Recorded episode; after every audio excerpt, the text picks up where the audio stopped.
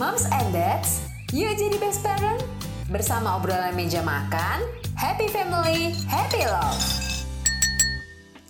Halo Moms dan Dads, selamat datang di Siniar Obrolan Meja Makan, sebuah siniar persembahannya kita.id bersama Medio Podcast Network by KG Media. Di episode kolaborasi spesial ini, kita akan berbincang dengan Elrika dan Mandy dari podcast She Talks About. Nah, sebelum mendengarkan perbincangan ini, jangan lupa buat follow dan beri rating terbaikmu untuk podcast obrolan meja makan di Spotify, serta nyalakan notifikasinya ya, supaya kamu tahu setiap ada episode terbaru yang tayang di hari Senin dan Kamis. Kini, nggak sedikit dari para moms yang tugas-tugasnya bertambah banyak. Kalau dulu para ibu mungkin hanya memiliki tugas sebagai seorang ibu dan istri, kini predikat sebagai wanita karir dan guru juga harus disandang. Apalagi selama pandemi, ketika ekonomi keluarga ikut turun dan kesulitan dalam mencari pengajar yang tepat untuk anak. Akibat banyaknya perempuan bekerja dan bebannya yang meningkat karena masih harus mengurus rumah tangga hingga mengurus anak dan suami, tidak dipungkiri kalau stres bisa datang kapan saja. Belum lagi perempuan berperan ganda dinilai lebih sering dihampiri oleh konflik. Lantas, bentuk dukungan apa saja sih dan bagaimana cara memberikan dukungan peran lain tersebut untuk perempuan berperan ganda? Langsung saja kita simak wawancaranya berikut ini. Sobat Medio, podcast Beginu yang dibawakan oleh Wisnu Nugroho, pemimpin redaksi Kompas.com, siap bekali kamu dengan obrolan penuh wisdom mulai dari Dahlan Iskan, Najwa Shihab, Jason Ranti, dan sosok inspiratif lainnya. Persembahan Medio Podcast Network by KG Media dan Kompas.com hanya di Spotify. Hai Moms and Dads, pendengar setia podcast Obrolan Meja Makan. Selamat datang di episode kolaborasi spesial. Pada kali ini, kita akan berbincang dengan Mbak Elrika Sofridia dan juga ada Mbak Mandy Purwahartono dari podcast She Talks About. Hai, di sini ada bergabung bersama kita Mbak Elrika dan Mbak Mandy. Apa kabar, Mbak? Hai. Baik. Baik, thanks for inviting. Ya, semoga sehat selalu ya dimanapun Mbak Elrika dan Mbak Mandy berada. Nah, Moms and Dads, di episode kali ini kita akan berbincang mengenai peran ganda perempuan. Cocok banget bareng Mbak Elrika dan juga Mbak Mandy, karena kalau bicara tentang perempuan, dulu nih mungkin para ibu tugasnya berpusat sebagai seorang istri dan ibu aja. Tapi saat ini wanita punya banyak peran yang lebih beragam dan juga bukan sekedar sebagai ibu dan istri aja, tetapi ada juga predikat yang menempel pada wanita seperti misalnya wanita karir atau guru, entrepreneur, dan juga banyak lagi yang mesti harus disandang oleh wanita. Apalagi selama pandemi kemarin ya, Mbak Mandy dan Mbak Elrika juga mungkin merasakan ketika ekonomi keluarga terpengaruh, banyak wanita baik yang mungkin terpaksa atau secara sukarela akhirnya ikut turun nih mengambil alih dan juga menemui banyak kesulitan dalam menjalani perannya sebagai perempuan, pencari nafkah, istri, dan juga seorang ibu. Nah, kalau aku kepo ini, Mbak Elrika dan Mbak Mandy juga ternyata seorang ibu sekaligus wanita karir. Benar nggak nih, Mbak? Benar. Iya, betul. Benar banget ya. Kalau aku kepoin di sekolah banyak banget nih aktivitasnya. Mungkin nanti boleh di-sharing juga nih. Nah, sebelum kita mulai, mungkin supaya moms juga merasa lebih relate, boleh dong ya sambil dijelasin juga oleh Mbak Mandy dan Mbak Elrika sekaligus perkenalan kepada moms and dads semua. Boleh disebutin juga kesibukannya saat ini apa aja dan bagaimana sih posisinya saat ini di keluarga nih, labelnya yang menempel pada Mbak Elrika dan Mbak Mandy ini apa aja? Boleh silakan sharing, Mbak. Oke, hai moms and dads, perkenalkan aku Elrika. Jadi kesibukan predikat masih tetap seorang ibu ya dan istri gitu. Cuman mungkin embel-embelnya banyak gitu. Jadi kebetulan aku lagi nge-handle satu PHN agency juga di bidang industri kreatif dan juga ya ada beberapa pekerjaan sampingan dan juga hobi ya seperti podcast She Talks About ini gitu. Jadi kesibukannya kira-kira sih area itu aja sih. Yang 24 jam adalah seorang ibu dan istri gitu. Kalau Mbak Mandy gimana, Mbak? Silahkan. Kalau aku sama El, mungkin perkenalan, hi moms and dads, aku ibu 2 orang anak. Kebetulan anakku masih kecil-kecil juga dan sekarang selain jadi ibu dan istri kata El, ya saat ini juga lagi menjalankan bisnis education dan juga ada media di finance dan juga dengan El juga kita menjalankan She Talks About podcast itu gitu.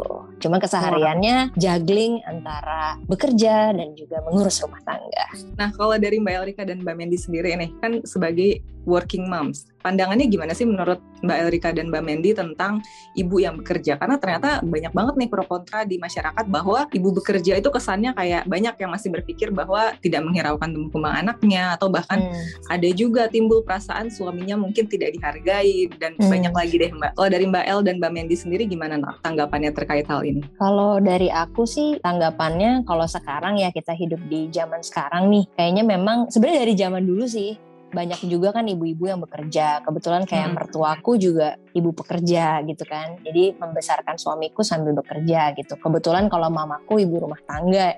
Jadi memang berbeda. Nah, cuman kalau menurut aku stigma di masyarakat kan sekarang apakah working mom itu tidak ngurusin anak dan juga tidak ngurusin suami. Nah, itu aku sih kalau dari aku ya, aku membantah itu gitu loh. Membantah itu. Memang benar karena kita working mom itu mungkin tidak sepenuhnya setiap hari di rumah ya. Maksud 24 jam ya, maksudnya dengan anak gitu. Tapi bukan berarti ketika kita bekerja kita juga gak ngurusin anak atau keperluan di rumah. Bahkan aku sering bercanda sama El kan. Kalau misalnya jadi working mom tuh justru harus lebih capek double ya gitu. Karena ketika kita udah kerja di kantor, kita pulang, beda nih sama laki-laki. Kalau laki-laki kan pulang dulu kan, oh jangan ganggu papa gitu ya. Papa lagi capek, abis cari uang. Nah tapi kan kalau jadi mama gak bisa begitu ya mbak ya. Jadi betul. Ketika kita pulang kan kita gak bisa yang kayak, oke sorry mami mau istirahat dulu ya, mami gak bisa diganggu. Itu kan gak mungkin. Jadi kita pulang itu justru bekerja lagi ya. Maksudnya bekerjanya di rumah gitu. Mikirin makan apa, terus urusan mbak dan sebagainya lah gitu. Jadi menurut aku kalau jadi working mom itu justru melakukan double peran yang gak mudah gitu. Betul banget. Betul, apalagi ada juga yang mempertanyakan kayak memilih mana nih, bekerja atau di rumah gitu ya. Kalau dari Mbak Elrika gimana Mbak? Kalau aku sendiri ya, karena memang pada dasarnya balik lagi ya, setiap perempuan dan individu itu kan pasti berbeda ya. Ada yang memang lebih suka di rumah, ada yang lebih suka, maksudnya kayak aku tuh gak bisa diem orangnya gitu. Jadi aduh ngapain ya, do something apa ya gitu. Jadi selalu mikir gitu. Kalau aku prefer aku bekerja supaya kayak merasa berguna aja gitu. Karena aku bisa istilahnya berkarya lah ya, menyalurkan apa yang jadi minat aku sendiri gitu. Tapi bukan berarti stay home mom juga tidak sama banyak pekerjaannya atau tidak sama pentingnya gitu loh ya. Jadi kayak pasti mereka juga punya struggle-nya masing-masing dan tantangannya sendiri-sendiri sih gitu. Jadi ya being a mom is 24 jam ya pekerjaannya, jadi itu gak bisa dilepas gitu kayaknya. Jadi tetap masing-masing punya perannya sendiri-sendiri. Menurut Mbak tuh perempuan bekerja tuh pengaruh gak sih sama keharmonisan keluarga? Entah itu ke arah yang lebih baik atau ke arah yang sebaliknya, gimana Mbak? Kayaknya enggak ya men, maksudnya harmonis-harmonis aja selama kita masih bisa memilah apa ya, memilah waktu gitu kali ya, lebih ke quality time kayak gitu. Betul. Karena menurut aku juga enggak jaminan ya kalau kita di rumah, bukan berarti maksudnya rumah tangga kita juga enggak ada cekcok atau masalah gitu. Betul. Penting memang bisa dikomunikasikan dengan pasangan. Untuk bisa menghadapi keadaan seperti ini, komunikasinya seperti apa nih Mbak El dan Mbak Mandy? Gimana men? Kalau menurut aku sebelum menikah harus diomongin mbak. Justru sebelum menikah ya. Ini poin yang harus dibicarakan, penting banget juga gitu. Jangan sampai ketika kita menikah kita baru tahu gitu, oh ternyata suami kita ngelarang kita nih untuk bekerja gitu. Nah tapi aku setuju juga sama El, setiap perempuan, setiap individu berbeda ya. Kalau dari aku pribadi, aku tahu aku udah bekerja dari dulu gitu. Jadi sebelum menikah suami aku juga waktu pacaran sudah tahu gitu aku memang senang bekerja, dan memang sebelum menikah kita udah bicarakan itu gitu. Nanti kalau sudah menikah saya mau tetap bekerja ya, nanti kalau sudah punya anak saya juga tetap mau jadi working mom gitu, dan suami saya oke-oke aja untuk itu gitu kan. Nah kalau seandainya dia bilang tidak oke, berarti kan mungkin tidak cocok ya, karena kayak papaku gitu. Papaku gak suka tuh kalau mamaku bekerja gitu. Tapi kan itu udah pembicaraan yang sudah dilakukan sebelum menikah gitu. Jadi perlu ditarik mundur sebenarnya ya Mbak ya. Sebenarnya perlu ditarik mundur. Gimana sih cara komunikasinya? Apakah di rumah itu ada tentang pembagian peran, kayak aku udah kerja nih berarti nanti kamu di rumah gini-gini ya gitu misalnya? Lumayan sih tiap hari harus intens komunikasi kayaknya kalau saya ya. Soalnya suami juga kebetulan sibuk kan. Dari awal juga kayaknya kita gak tahu ya secara otomatis, dan mungkin udah pada tahu juga porsinya seperti apa. Misalnya kayak rumah, anak-anak, itu kan memang sebaiknya seorang ibu yang apa ya mengambil peran itu gitu. Tapi ya tetap seorang ayah itu harus hadir gitu loh, tetap ada gitu. Jadi kita tetap harus bisa ngebagi waktunya gimana nih kita, oke, misalnya suami kerja, aku juga kerja, anak-anak sekolah, which is kita punya kesibukan masing-masing juga kan. Itu tuh gimana punya quality time yang ya you know di arrange bareng-bareng gitu. Terus kayak misalnya papahnya lagi repot gitu ya, sebisa mungkin aku menghandle apapun yang aku bisa handle gitu. Dan kalau misalnya pun aku lagi repot, kayak akan ada schedule ABCDE, aku komunikasikan gitu, aku misalnya nih nganter anak les gitu, atau misalnya antar anak lagi mau perform gitu, aku pasti komunikasikan, kamu bisa nggak schedule ini, jadi kalau nggak kita cari jalan keluarnya gimana nih gitu, paling gitu sih. Tapi kan banyak yang mbak pasangan itu clueless nih terkait dengan gimana sih kehidupan setelah menikah. Nah biasanya nih kalau untuk yang peran-peran kayak gini, sebenarnya komunikasinya kapan sebaiknya mulai? Mungkin baru menikah terus akhirnya tahu kalau oh ternyata tuh di rumah nggak cuma sekedar kayak zaman pacaran kan, kita nggak tahu seperti apa keadaan menikah ya mbak ya. Makanya biasanya poin-poin apa sih yang perlu di highlight dari pembicaraan tipe-tipe yang kayak gini mbak? Salah satu yang penting juga ya untuk waktu pacaran mau ngomongin pernikahan tuh banyak hal sih sebenarnya. Kadang-kadang kalau kita pacaran gitu ya sebelum menikah, kadang-kadang kita menganggap enteng gitu ya, gampang. Misalnya ya udahlah gitu, nanti juga dia berubah misalnya, atau ya udahlah nanti gue bisa tolerir. Tapi ketika sudah masuk ke pernikahan, ternyata sesuatu yang kita tadinya pikir bisa tolerir ternyata tidak. Contohnya seperti itu. Sebelum menikah tuh hal-hal yang sensitif misalnya contohnya finansial ya mbak. Nah finansial itu harus diomongin juga tuh, karena kan banyak orang ya udah gak apa-apa lah kita mulai bareng-bareng dari nol misalnya begitu ya. Ini bener gak nih statementnya dari hati gitu kan. Kadang-kadang kita ngegampangin statement tersebut, tapi ketika menjalankan pernikahan yang mulai dari nol, kok ternyata nggak semudah itu ya, malah ribut gitu ya, malah ribut. Nanti yang lucu, loh kan kamu bilang nggak apa-apa mulai dari nol misalnya. Yang perlu dibicarakan nanti keuangan gimana. Soalnya ada loh, kalau misalnya menikah ternyata istri tidak tahu nih income suami, itu ada. Tidak tahu income suami, atau mungkin istrinya dikasih uang bulanan saja. Itu kan kayak gitu-gitu kan sebenarnya perlu dibicarakan sebelum pernikahan ya mbak ya. Gitu. Jangan sampai ketika menikah kaget, wah kok ternyata saya nggak tahu nih duit suami saya, kok suami saya nggak terbuka, contohnya seperti itu. Begitu juga sebaliknya, kalau wanitanya juga sudah bekerja, apakah dia siap juga nih? Kan katanya ada yang gini ya, uang suami, uang istri gitu ya. Nah itu kalau misalnya dalam pernikahan, sebenarnya saya juga kaget karena ayah saya nggak setuju tuh dengan itu gitu. Dan saya juga baru belajar gitu, nggak bisa begitu. Ketika sudah menikah, uang kamu pun uang suami, uang untuk rumah tangga. Nah itu kan sesuatu yang kita bisa terima atau enggak gitu.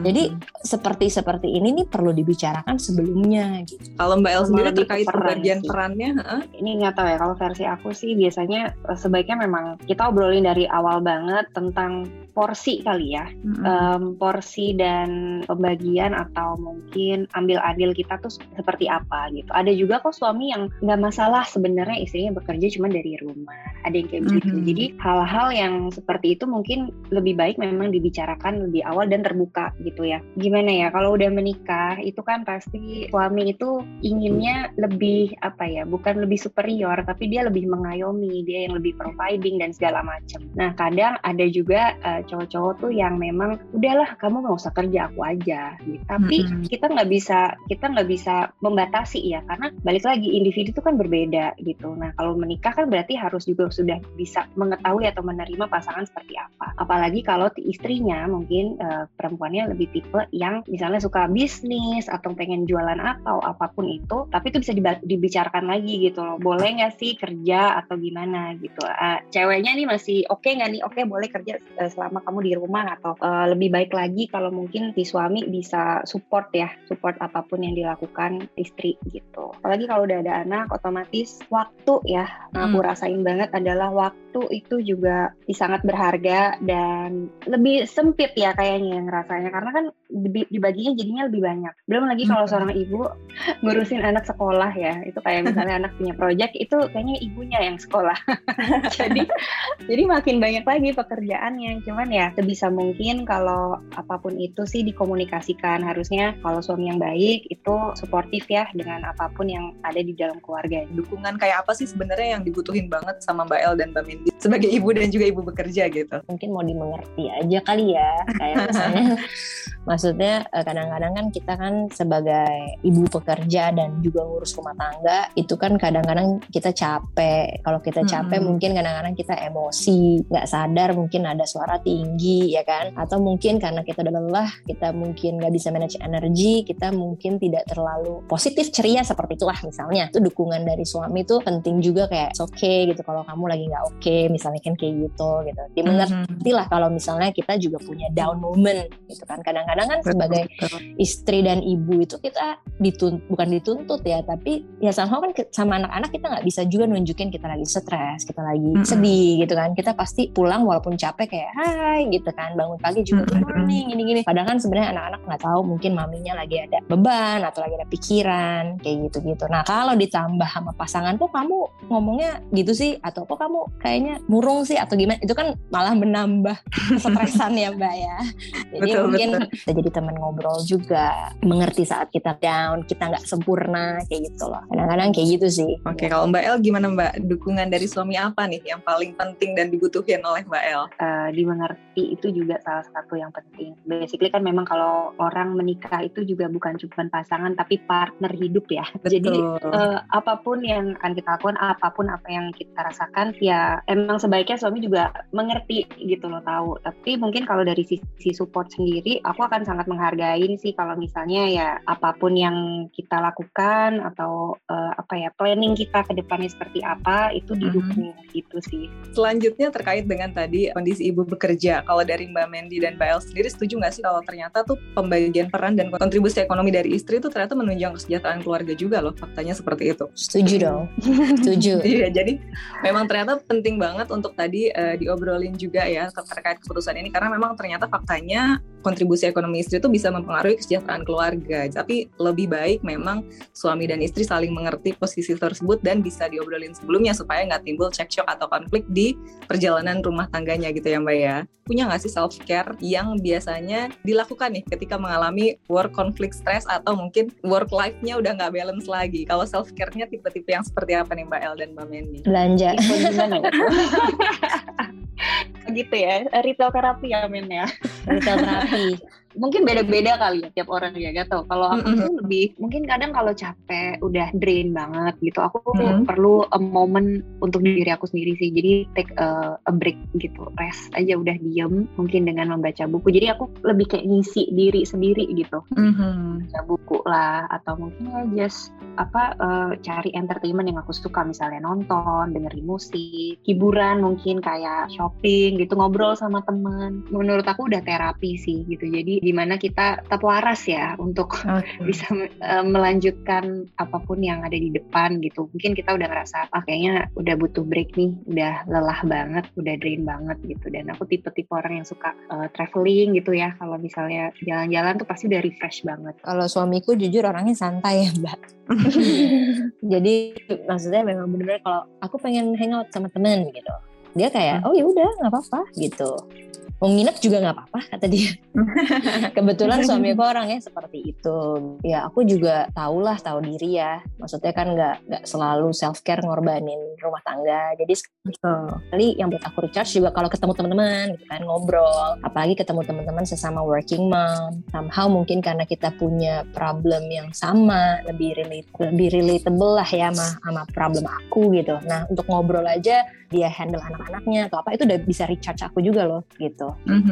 Cuma kalau obrolin sama suami ya biasanya aku kasih tahu gitu aja sih Mbak, kayak aku mau keputusan ya, oh ya udah nggak apa-apa. Perlu mulai dari mana sih Mbak untuk ngebicarain peran perempuan ini kepada suami juga, yang mungkin ada juga suaminya yang masih berpikir tidak seterbuka suaminya Mbak El dan Mbak Mandy juga mungkin ada di luar sana? Sulit ya.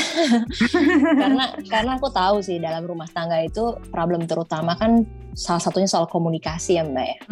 Nah komunikasi itu kan kadang-kadang kita nggak bisa lihat situasi kondisi sama. Ada mungkin para moms yang suaminya itu very alpha, yang mungkin itu ada loh gitu, tidak bisa ngobrol atau terbuka mengeluarkan unek-unek, itu juga banyak gitu. Cuma mungkin kalau saran aku, komunikasi itu pasti enak kalau dalam keadaan yang tenang gitu kan. Dan mungkin kita utarakan dari sisi kita, dari hati kita keluarkan dengan baik gitu, tanpa harus menyindir atau marah-marah gitu. Tapi pasti setiap istri tahu ya suaminya itu tipenya kayak gimana, cara masuknya tuh seperti apa. Nah itu juga penting tuh Mbak. Mainnya adalah komunikasi ya. Yaitu benar kata Mandy tadi, kalau misalnya komunikasi, cari waktu yang enak. Mungkin sambil dijelaskan ya kenapa kok kamu pengen banget, misalnya kita pengen banget misalnya bekerja atau pengen karir itu kenapa gitu. Hal-hal tersebut kalau dijelaskan dengan baik atau dengan reason yang masuk gitu ya di konsep di suami, mungkin akan lebih mengena gitu. Atau mungkin disogok dulu ya suaminya makanan enak gitu. Bisa loh. Cuman intinya mungkin dikomunikasi sih. Dikomunikasi itu penyampaiannya aja sih sebetulnya. Moms dan Dad, itu dia tadi bincang-bincang kita bersama dengan Mbak Elrika dan Mbak Mandy dari podcast She Talks About. Sangat informatif, inspiratif, dan semoga bisa memotivasi serta menguatkan para moms di luar sana yang saat ini juga memegang peran ganda sebagai perempuan. Sampailah kita di penghujung episode kali ini. Jangan lupa pantau, dengerin, dan follow obrolan Meja Makan di Spotify untuk episode-episode terbaru yang tayang tiap hari Senin dan Kamis yang pastinya seru banget. Follow juga Instagram @nakita.id dan @medio by KG Media ya. Akhir kata, aku Ana mewakili segenap kru yang bertugas pamit undur diri. See you moms and dads. Thank you for listening moms and dads. See you on the next episode. Happy family, happy love.